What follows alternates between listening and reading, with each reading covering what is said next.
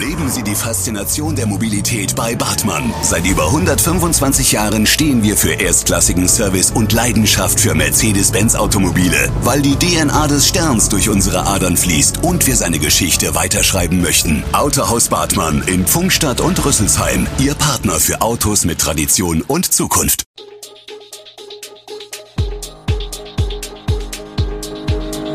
Gude, unser morgendliches News Update. Das Wichtigste aus Südhessen für Sie im Überblick. Guten Morgen aus Darmstadt an diesem 9. Februar. Noch mehr Büros im Darmstädter Telekomviertel, schwerer Zwischenfall in der Psychiatrie in Riedstadt und FFP2 Masken für Kinder ungeeignet. Das und mehr hören Sie heute im Podcast.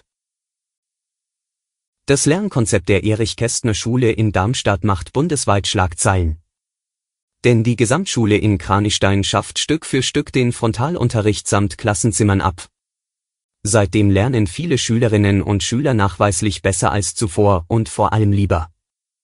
Zweimal pro Woche führen Schulleiter Dominik Dilcher, Lehrkräfte der Kästner Schule und Schüler derzeit interessierte Gäste durchs Haus. Berichte in den Medien, vom HR bis zum Spiegel, haben die Kunde vom Modell Lernen im eigenen Tempo verbreitet. Lehrerteams aus den benachbarten Bundesländern reisen nach Darmstadt, um sich erklären zu lassen, wie das funktioniert mit dem selbstbestimmten Lernen, so der pädagogische Begriff. An freien Schulen wird auf diese Weise teils schon seit Jahrzehnten gelehrt und gelernt. Aber die Erich Kästner Schule ist die erste große Regelschule in der Region, die das wagt.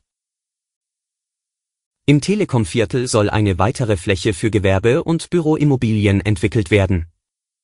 Dabei handelt es sich um das Grundstück rund um das frühere Kommando-Tagungshotel der Telekom.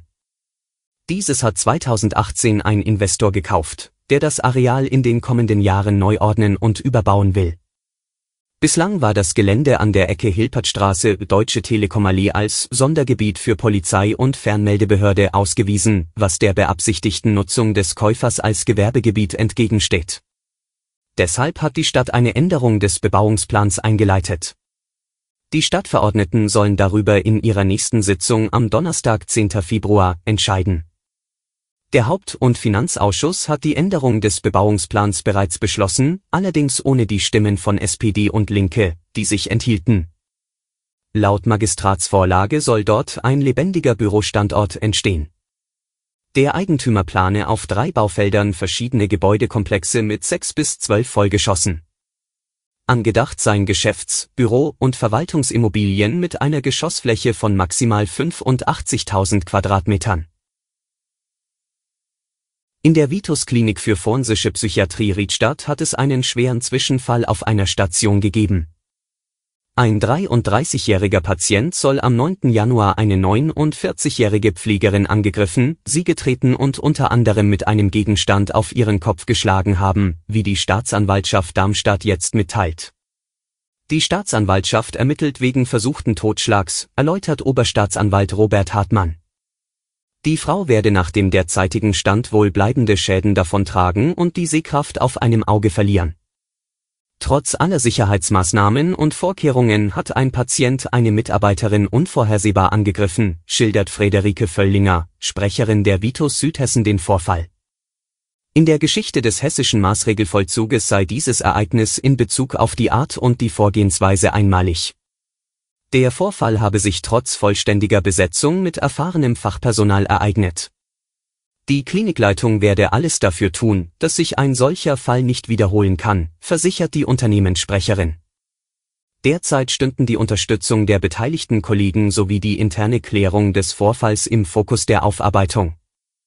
Die Klinik arbeite dazu eng mit der unmittelbar eingeschalteten Polizei zusammen. Die Corona-Hotspot-Regeln sind in Hessen bekanntermaßen Geschichte. Seit dem vergangenen Montag gelten, stand jetzt erst einmal bis zum 6. März, wieder andere Corona-Bestimmungen. Neben der Aufhebung von beispielsweise der Maskenpflicht in Fußgängerzonen hat dies auch Auswirkungen auf den Sport. Genauer gesagt vor allem auf das sportliche Geschehen unter freiem Himmel. Denn im Freien ist das Sporttreiben vollumfänglich für alle Personen unabhängig vom Impfstatus erlaubt, erläutert das Hessische Ministerium des Innern und für Sport auf Anfrage. Bis zuletzt hatte im Freiluftsport noch strikt das 2G-Modell gegolten. Ungeimpfte Spielerinnen und Spieler konnten somit nicht teilnehmen. Das dürfte sich nun erst einmal wieder ändern. Für Hallensportler ändert sich derweil erst einmal nichts Grundlegendes.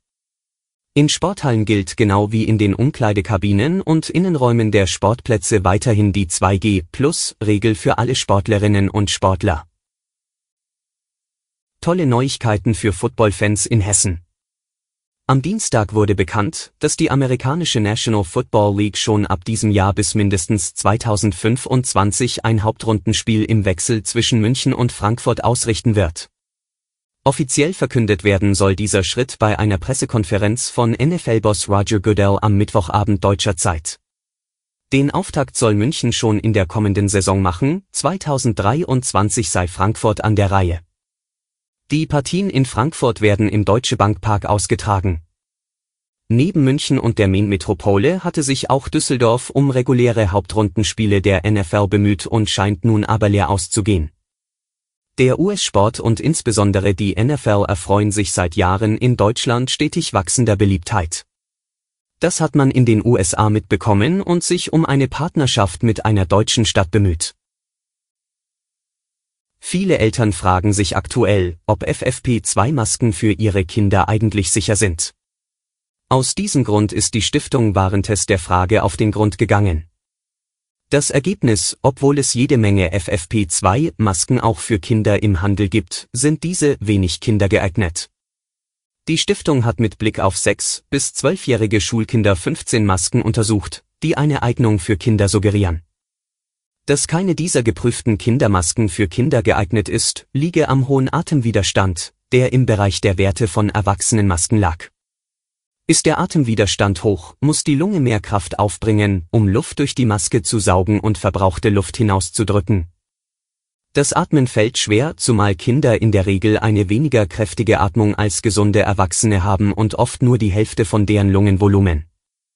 Ob es sich gesundheitlich negativ auswirkt, wenn Kinder Masken mit hohem Atemwiderstand wiederholt über längere Zeiträume hinweg tragen, wurde wissenschaftlich bisher allerdings noch nicht umfassend untersucht. Alle Infos zu diesen Themen und noch viel mehr finden Sie stets aktuell auf echo-online.de. Gute Südhessen ist eine Produktion der VAM von Allgemeiner Zeitung, Wiesbadener Kurier, Echo Online und Mittelhessen.de. Redaktion und Produktion die NewsmanagerInnen der VAM. Ihr erreicht uns per Mail an audio.vam.de.